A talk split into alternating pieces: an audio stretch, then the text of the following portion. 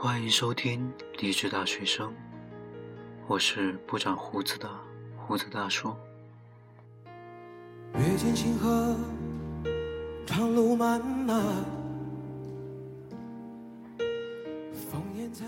人生路上，你是不是曾被一些莫名其妙的问题困扰？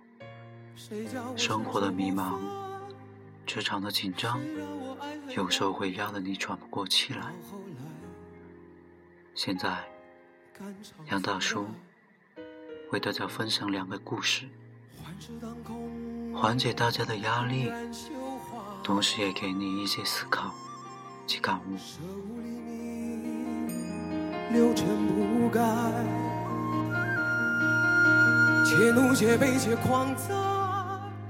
去过庙的人都知道，一进庙门，首先是弥勒佛，笑脸迎客；而在他的北面，则是黑口黑脸的韦陀。但相传在很久以前，他们并不在同一个庙里，而是分别掌管不同的庙。弥勒佛热情快乐，所以来的人特别多，但他什么都不在乎，丢三落四，没有好好的管理账务，所以依然入不敷出。而韦陀虽然管账是一把好手，但成天阴着个脸，太过严肃，搞得人越来越少，最后香火断绝。佛祖在查香火的时候，发现了这个问题，就将他们俩放在同一个庙里，由弥勒佛负责公关，笑迎八方客，于是香火大旺。而韦陀铁面无私，锱铢必较，这让他负责财务，严格把关。在两人的分工合作中，庙里一派欣欣向荣景象。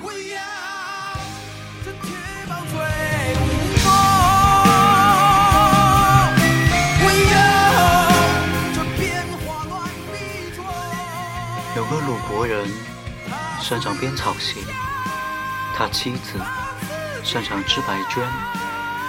他想迁到越国去，有人对他说：“你到越国去，一定会贫穷的。为什么？草鞋是用来穿着走路的，但越国人习惯于赤足走路；白绢是用来做帽子的。”但越国人习惯于披头散发，凭着你的长处，到用不着你的地方去。这样，要是自己不贫穷，难道可能吗？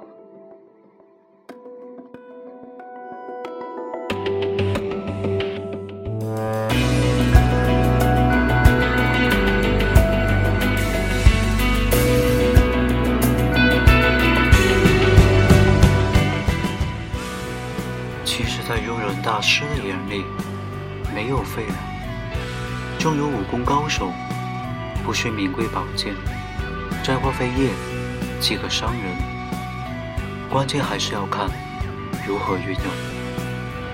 一个人要发挥其专长，就必须适合社会环境需要。如果脱离社会环境的需要，其专长也就失去了价值。因此，我们要根据社会的需要，决定自己的行动，更好去发挥自己的专长。